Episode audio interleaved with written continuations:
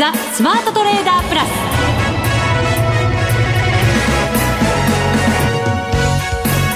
全国のリスナーの皆さんこんにちは。内田まさです。この時間はザ・スマートトレーダープラスをお送りしていきます。この方にご登場いただきましょう。国際テクニカルアナリスト福永博之さんです。こんにちは。よろしくお願いします。よろしくお願いします、はい、さて今日は安い水準での交互期ということになりました。42円安2万1803円で引けています。はいえーまあ、取引開始早々にはですね、まあ、200円以上値下がりする場面、まあ、日経平均株価ですけども、まあ、ありましたが9時5分が安値で2万1613円でした、そうですよね。2万1600円台つける場面がありましてですね、まあ、昨日のあの夜間取引ナイトセッションの先物なんか見てますとえー、まあ昨日の安値を下回ったりだとかっていう流れになってましたので、はい、ちょっとあの心配だったんですが、まあ、あとそれからニューヨークだとかね、うん、まあ、そういったところもあの主要3指数が揃って下落ということになりましたからあの東京市場もどうなるのかというふうに思ってたんですけども意外や意外あのしっかりしてまして。であとはあの上海総合指数だとかもですね意外とあの日中の値動きを見てますとしっかりしてましてそうですね、はい、1.3%の上昇とそうです。いうところです。そうですよね、はい、ですから、まあ、値動き的にはですねあの、まあ、ニューヨークがなんとなくというかあのファングあるいはえー、 GAFA ですかねなんか言われている銘柄群のあの下落がなかなか止まらないというようなことからですねちょっとこう先行きに対するあの心配というのがこう芽生えつつある中で、はい、日経平均株価はまあなんとか持ちこたえて終えたということになってますから、えー、業績発表も一巡している中ではありますのでこれから年末に向けて何かしら皆さんもう期待してないと思いますけど 私はまだしつこく言いますよ。そうですよね。まだあの、はい、目標の日経平均株価の数値をあの下方修正されてないということですから。ね、あのまあ一番最後まで往生際が悪いあの人になるのかあるいは頑張った甲斐があるのか。もうちょっと強気でいてくださいよ。お願いしますやめてくださいただですねこれはあのあくまでもあの気分的な問題ではなく、はい、一応あのきちんとしたルールにのっとってですからね。要は日経平均株価が3月の安値を切るまでは上昇トレンドだと。そうですそうです。その考えのもとにお話をしてますのであのー、まあ、負けず嫌いとかそういう、あの、精神的な問題ではありませんからね。ただここだけは強く言いますよ、はい、先週は5日戦をまあ上回って25日戦も上回ってという解説をね、はい、いただきましたけれど結局のところ今日は両方ともの線を下回ってということになりますのでこの辺りの変化をどのようにご覧になっているのか 後ほど分析をいただこうと思います、はい、話させていただきます。はい。よろしくお願いいたします、はい、意気消沈してませんよね。いやしてませんよ。全然してません、しつこいですか？はい。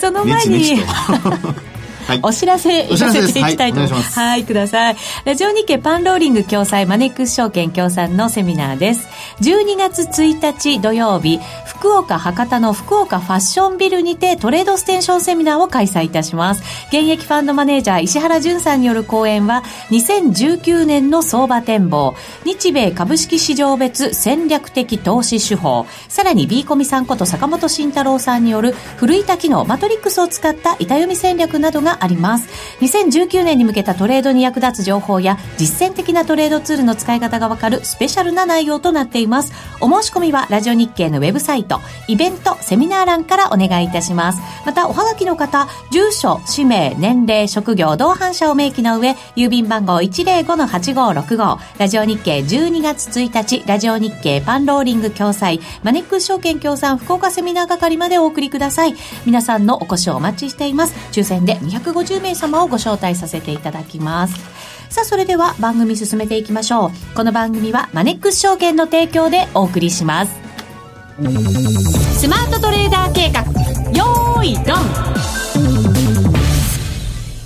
さあ、それでは福永さんに、まずは株式相場の展望、はい、解説をいただきたいと思います。はい。はい、あの、まあ、先週から今週にかけての、あの、大きな違いというのは、まあ、先ほどもお茶さんからも話ありましたけれども、やはりあの、5日移動平均線なんかを上回っていたものがですね、あの、結果的にはこう割り込むと同時に、えー、上向きだった5日移動平均線、下向きにこう転じて、えー、終えてしまっていると。そうですね。はい、25日線もその1週間前には一応クリアしてはいたんですけど、はい、下向きで、やっぱりそれに沿った形でずるずるずるっと下に切って、パンと下に割れ込んでしまったというね、そうですねその線を。はい。はい、でまあ、特にあのー、まあ、火曜日の下落ですよね。はい。えあのー、まあ、月曜日までは、まあ、なんとか5日線の上を終値ベースで維持したりだとか、まあ、25日線あたりでこう、まあ、下げ止まるというような。なんとか踏ん張ってる感じがね、はい、見られましたけど。えー、ただ、まあ、先週お話しましたように、やはりそのまま、あのー、非常に重要な週で、今週、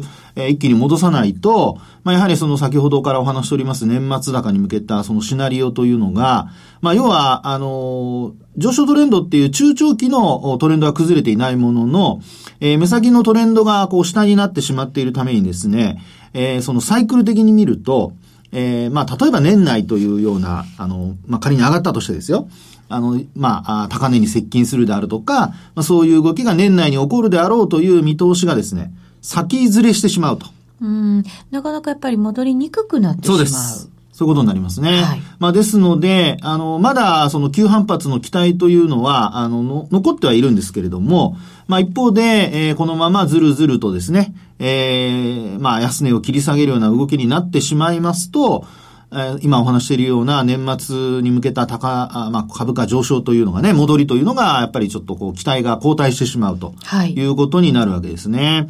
で、こういう時に、やはり皆さん、あの、まあ、個別株の売買で、やっぱり指数の方向感がなくなってくると、うん、個別株の売買で、やはり、あの、いろいろと値動きをこう、探っていこうっていう話になるかとは思うんですよね。はい。で、特にあの、スイングトレードっていうような形でですね、えー、まあ、値動きを見ながら、あまあ、鞘を取るような、まあ、そういう売買をされる方などはですね、うん、やっぱり、こう、まあ、銘柄を絞り込むというところになっていくかと思うんですが、はい。はい。で、今日はですね、そうした中でちょっと一つ、まあ、銘柄の、こう、絞り込み方っていうんですか、うん、そういうふうな話もちょっと含めてお話ししたいなと思うんですね。はい。で、あの、皆さんよくご存知かとは思うんですけど、あの、業種別の指数っていうのがありますよね。はい。はい。で、業種別の指数で、えー、これってあの、まあ、いろんな分類があるんですけど、中分類ということで、こう、33業種っていうのがですね、一般的に使われている業種の、こう、分け方なんですよね。はい。はい。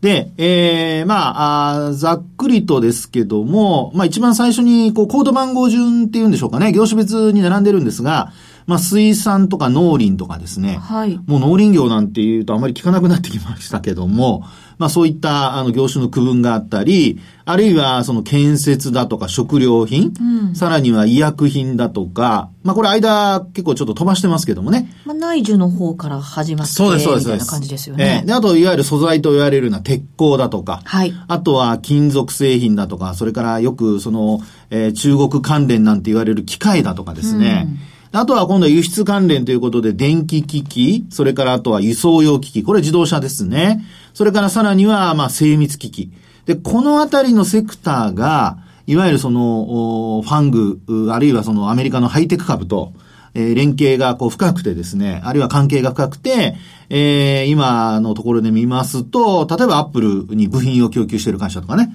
まあこういったところがですね、あの、まあアップルのその、えー、まあ正式な発表かどうかはわからないもののですよ、関連している部品を収めていると言われている会社が、例えば下方修正したとか、はい。まあそういうようなところからですね、えー、連想がこう広がって売られるとか。そうですよね。えー、まあこれから販売台数がね、もしかしたら、あの、頭打ちになる。そうです。はい、iPhone とかね。利益率にこだわっていくという、ね、そういうことになりますね。ことですからね。えー、で、さらにはですね、今度は、まあ電気、ガス。この電気というのは電力、ガスっていう見方になりますけどね。あの、東電だとか関電だとかの電力ですね。それからガス、はい、大阪ガス、東京ガス。あと、それから陸運、えー、こういったところはやっぱりエネルギーと関連してきますよね。うん、で、あのー、まあ、陸運っていうと、おまあ、ガソリン価格の影響っていうのを受けやすいんですけど、あの、最近、こう、ガソリン価格が非常にこう、上昇していたんですが、一方で、あの、WTI の先物っていうのがありますけど、これが最近またまたちょっと数年ぶりぐらいのこう安値になっていてですね。そうなんですよね。落ちてきましたよね。えー、60ドル下回ったりして。そうなんです、そうなんです。下回ってきましたね。はい、で、これの背景として、あの、トランプ大統領が、ええー、まあ、減産ですね、オペック総会が今後は控えている中で、えー、減産に対してこう、ちょっとこう、まあ、横やりを入れたりだとかですね、うん、まあそういうふうなことが言われていて、えー、ちょっと原油価格が売られているとか、まあ、そういうふうなことで逆にそれはこの陸運業にとってはプラスですので、はい、直近ですと今日も陸運なんていうのは、あの、0.75%上昇したりしてるんですよね。うんで、さらにですね、このエネルギーっていうところと関連してくるところで言うと、海運だとか空運。まあ、こういったところも同じく、あの、エネルギー価格、まあ、燃料価格が値下がりすると、業績にプラスに働くということで、まあ、こういったところもそういう、あの、まあ、あ銘柄選びの一つとしてですね、見ておく必要があるのかなと。はい。空運なんかすぐに直結しますよね。そうです、そうです。まあ、我々の、例えば旅行で言うと燃油サーチャージ。これともですね、関連してきますので、まあ、このあたり、まあ、原油価格とは直接は関係ないんですけども、あの、そういったところと、まあ、関連性があると。で、さらには、この原油で言うとですよ、あの、卸売。はい。これは商社のところになりますけどね。まあ、こういったところもですね、原油価格上がると今度は逆に商社なんかは、まあ、鞘が結構取れるので、儲かると。はい。で、一方で、小売り、それからあと銀行、証券、保険、えー、あとはその他金融ですね、消費者金融なんかのところと、さらには不動産。はい。そして一番最後の33番目に来ているのがサービス業。はい。というような形なんですね。で、指数そのものは、今お話してますようになかなかこう、まあ、方向感がなくなってきているというところではあるんですけど、まあ、銘柄の絞り込みや、あと、こう、どれを選ぼうかっていう時に、個別銘柄をそのまま見に行くっていうのは大変ですから、まあ、そうした中で今お話しているような業種のね、あの、特徴っていうのを頭に入れておかれると、あの、まあ、いいのではないかと。うん、で、あの、まあ、えー、マネックス証券さんのツールなんかでも、あの、登録できるように多分なってると思いますので、まあ、その、業種の代表的な銘柄をですね、登録しておいて、はい、で、そのグルーピングしておくんですね。うん、で、そういうのが、あの、例えば、あだと、あの、まあ、同じ業種のセクターが、まあ、例えば、上がっていると。はい。一方で、その、さっきお話したように、えー、原油価格が上がると儲かる企業と、上がると、あの、まあ、現役につながるような企業と、両方入れといて、で、そこでどっちが上がってるかなんていうのを見ながらですね、うん、あの、まあ、銘柄選び、まあ、特にあの、長期の投資ということではなく、目先のそのスイングトレードなんかやられる方にはですね、そういった使い方も、おまあ、できるのではないかなというところですね。うん、で、まあ、なんでそんな話をするかというと、まあ、そういうふうにこう、ばらけてる時っていうのはですね、やっぱり指数も上がりにくいと。はい、そうですね。ええー、そういうのはですね、一つ、あの、まあ、要は、あの、指数そのものだけをですね、いつもこう、まあ、値動きをお話ししているんですけど、まあ、そういう話だけではなくてですね、いわゆるあの、積み上げ型の分析っていうんですかね。うん、個別の業種を、まあ、見ていく中で、そういった業種が、まあ、どんな風に動いているか。で、やっぱり相場全体が上がってる時って、まあ、あの、基本的に全部上がっていくっていうね。で、取り残されている銘柄が一部っていうのが、あの、まあ、例えば原油価格が上がって、リスクオンになって、どんどん株が上がっていくっていう流れだと思うんですよね。はい。一方で、今お話したように、あの、例えばその、儲かる企業と現役になる企業とですね、両方が、あの、まあ、あ例えばこう、色分けされて、で、上がってる、銘柄群がこう、ずっと続いているときには、やはり、あの、一方で、えー、マイナスになるような企業が売られていると。うん、でそうなると、指数に組み入れられているもので考えると、まあ、どっちもこう上がってるのと下がってるのとこれ相殺されちゃいますよね。というようなことをですね、この積み上げ型のあの、分析から、あの、見てい、えー、くとですね、うん、えー、先行きにも、こう、役に立つと。はい。で、なおかつ、個別銘柄に関しても、まあ、上がってる銘柄、下がってる銘柄という、こう、グルーピングすることによってですね、まあ、そこから銘柄選びにも、役に立つと。そうですね。あとは、やっぱり日経平均に絡むところなど、主力のところってなかなかやっぱり上がりづらいっていうようなね、はい、えー、そういう感じなのかもしれませんけど、マザーズなんか今月に入って動きちょっと変わってきてますから、はい、まあ、大型よりも小型の方でとか、そういうこともありですよね。その通りですね。ですからよくあの、まあ、指数をですね、日経平均だけ見るんじゃなくて、うん、あの、トピックスもそうですし、あと、ジャスダック平均、日経ジャスダック平均や、あとは、まあ、マザーズ指数だとか、まあ、最低でもやっぱり4つの指数、こう、並べて、やっぱりこう、見るような癖をですね、はい、つけるっていうところが、まあ、あの、本来は必要で、それが、あの、日頃からできているとですよ、あの、銘柄選びの際、あるいはどこに、あの、資金が向かっているかっていうのも、あの、わかりやすいので、うん、その辺をですね、あの、まあ、皆さん、えー、こう、まあ、今からでも遅くないですから、年末に向けて、えー、少しこうね、えー、実践していただくといいのかなと。はい。で、特にあの、今見てますと、あの、リート指数ですね。はい。これがですね、このところ、今日もまたこれ直近高値更新ですよね。そうですよね。はい。一時期ちょっとね、厳しい場面ありましたけど、はい、それでもなんとなくこう、底値つけてきたかなっていう感じありますもんね。そうなんですね。で、まあ株価が、あの、伸び悩んだり、景況感がこう少し不安が出てくると、債券が買われて金利が低下すると。はい。そうすると、リートなんかもですね、えー、基本的には、あまあ、資金調達コストが下がって、収益にもつながるっていうことになりますので、まあそういうこともですね、ちょっとこう、こう、まあ、視野を広げてみていただきますと、実は今こんな、あの、はっきりしない相場でも、はい。いろいろ、ね、あの、物色する矛先が結構あるんだなと。そうですよね。ええあとはやっぱり注目される IPO なんてところも、やっぱり一つのポイントになってくると思うんですけれど、約1ヶ月後の12月19日、はい、はい、ソフトバンクグループの、そうです、そうです。はい、ソフトバンクが上場してくるということになりますので、このあたりでも、ちょっと需給的には、その上場の前、心配になることもありますけどね。ね、あのー、まあ、実際にこう、親子上場っていうことになるんでしょうかね。えー、で、これで少し名前もややこしくなりますから。そうなんですよ、ね、で、あと、あのー、まあ、ちょっとポジティブに考えればですね、あの、マーケットがあんまり良くない時に、あの、まあ、公募価格が決まるとですよ。意外意外と安く。あ、そうかそうか。はい。で、その後の動きがちょっと軽くなる、ね、そうです、そうです。そういうのもね。えー、まあでも上限で決まるとは思いますが、まあそういったこともちょっと考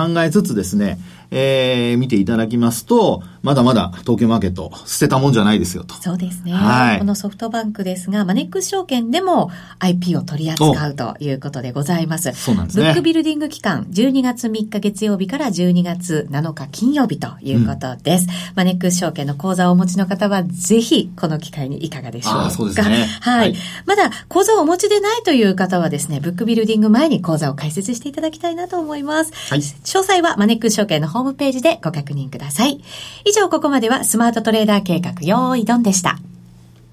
ここで、マネックス証券からのお知らせです。IPO なら、マネックス証券。人気が高く、申し込みが集中しやすい IPO は、多くの場合、抽選で購入できる方が決定されます。マネックス証券では、申し込み数や過去の取引実績、お預かり資産の状況などに関係なく、申し込みされたすべてのお客様に平等に当選の可能性があります。また、マネックス証券は、少額投資非課税制度 NISA で IPO の申し込みが可能です。NISA 口座であれば、IPO で取得した株式が大きく値上がりし、非課税期間内に利益を出したとしても、その譲渡益は非課税。後から申告する必要もありません。マネックス証券は取り扱うすべての IPO 銘柄の割り当てを完全抽選で行います。これまでのお取引状況やお預かり資産に左右されることはありません。IPO のお申し込みは、取扱い銘柄の豊富なマネックス証券をご利用ください。新規公開株式のお取引にあたっては、投資元本を割り込み、損失が生じる恐れがあります。購入対価のみで取引手数料はかかりません。お取引にあたっては、目論見書、契約締結前交付書面などを十分にお読みいただき、取引の仕組みやリスク、手数料などについてご確認ください。マネックス証券株式会社は、関東財務局長、金賞第165号として登録されている金融商品取引業者です。ザ・スマートトレーダープラス。今週のハイライト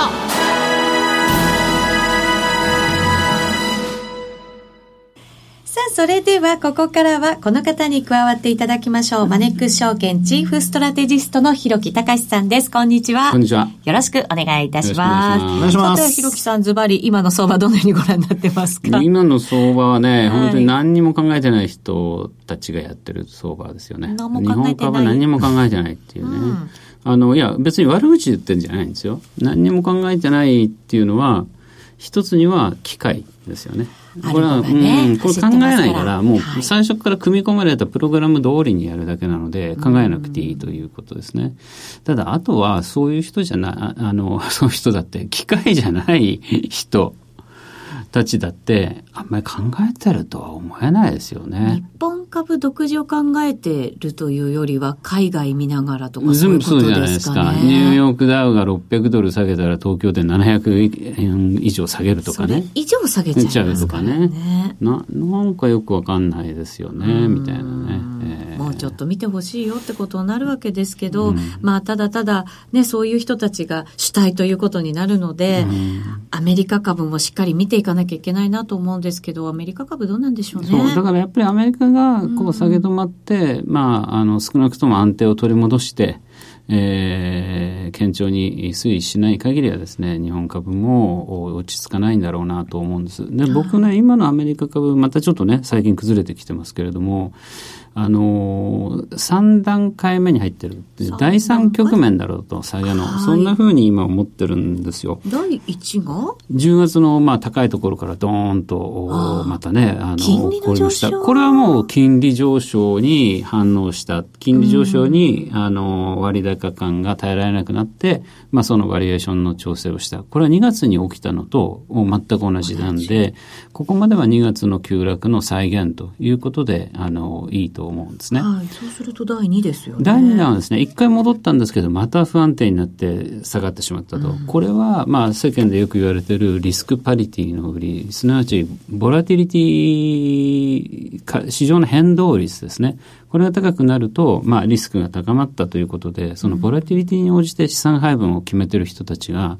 あの、ボラティリティの上昇で、リスクウェイトを株のそのエクスポージャーというか株のポジションを落とさなきゃいけなくなったっていう、はい、まあ言ってみればポジション調整が第二局面だったということですね。うん。はい、これはもうシンプルに昔からそのロスカットルールとかね、ここまで損が出たらもう売らなきゃいけないとかっていう、そういうポジション調整もあったでしょう。うん、だからいろんな意味のポジション調整があり、そしてそれに巻き込まれて、えー、下がっていく相場なので、もうあまり理由がないのに下がるっていうのがやはり怖くなって、みんなやっぱり人間ってこう、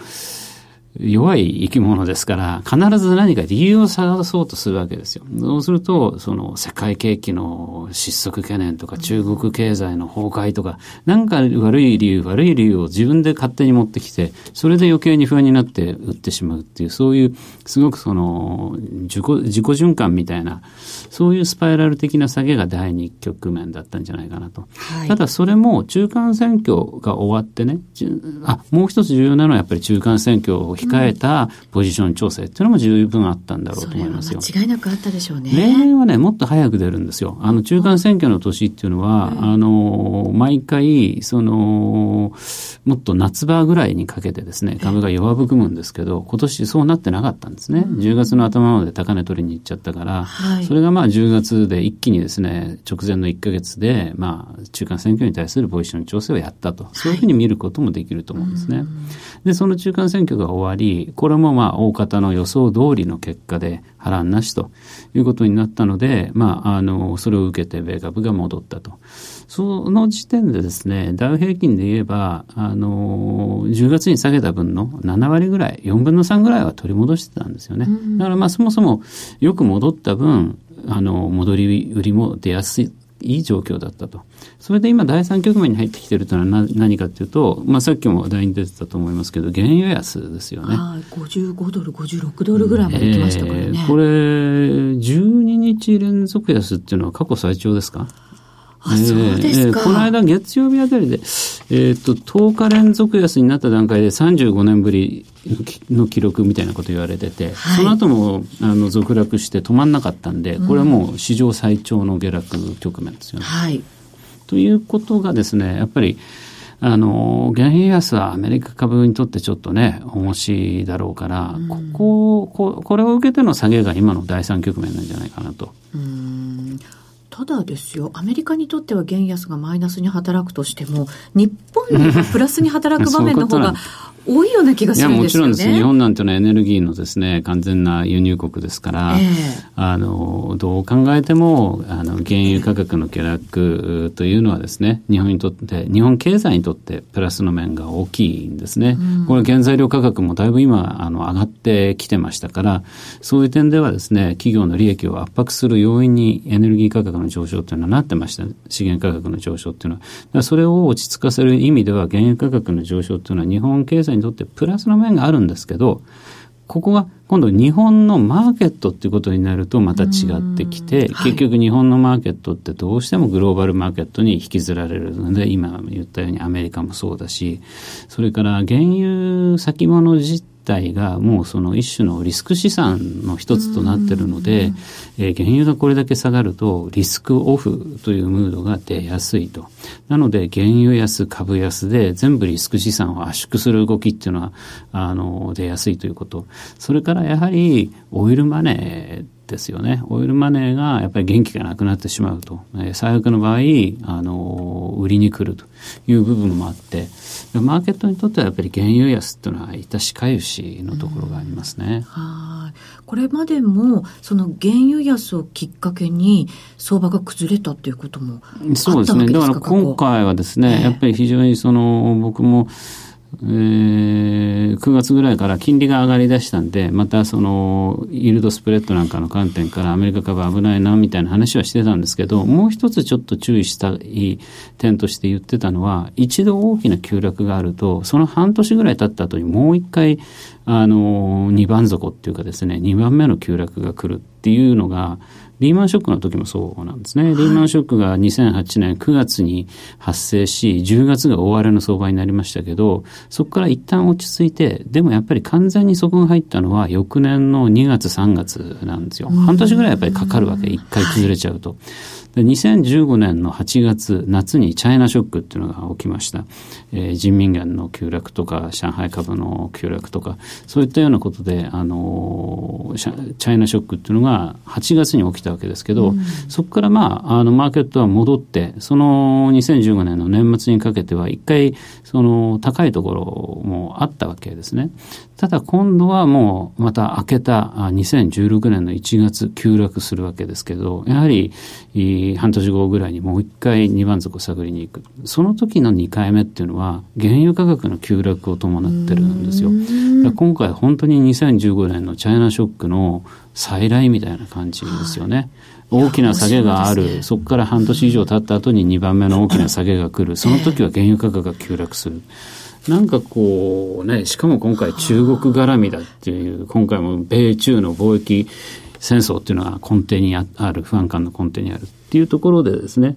なんかこう全部がつながってきてるような、まあ気味悪さみたいなのがありますよね。なるほど、そうですね。ただ、まあ今回で、そのまあ2番底という形になって、うん、まあ原安も伴った下げ、えー、ここまでのそのまあ例を挙げたものと同じようなあ下げだとするならば、うん、ここから持ち直しに向かっていくっていうことになるわけですよね。そうですね。だからまず一つには原油価格が、まあ、落ち着いて、いまあ、オペックの減産とかですね、そういったニュースとか、あとこの間も出てたんですけど、これだけ電気自動車とか言われながらも、やっぱり原油の需要っていうのはまだ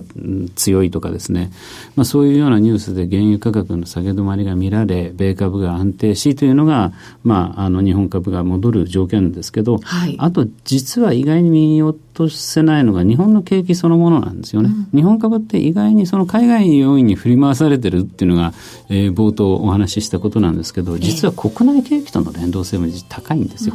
うん、そうすると、まあ、今週出た GDP マイナス成長とは、ね、なりましたけど、10、12月期は盛り持ち直すという要素もありますから、はい、それに期待したいところです。わかりました。ひろきさんありがとうございました。ありがとうございました。あっという間にお別れのお時間です。ここまでのお相手は、福永博之と内田まさでお送りしました。それでは皆さん、また来週この番組はマネックス証券の提供でお送りしました。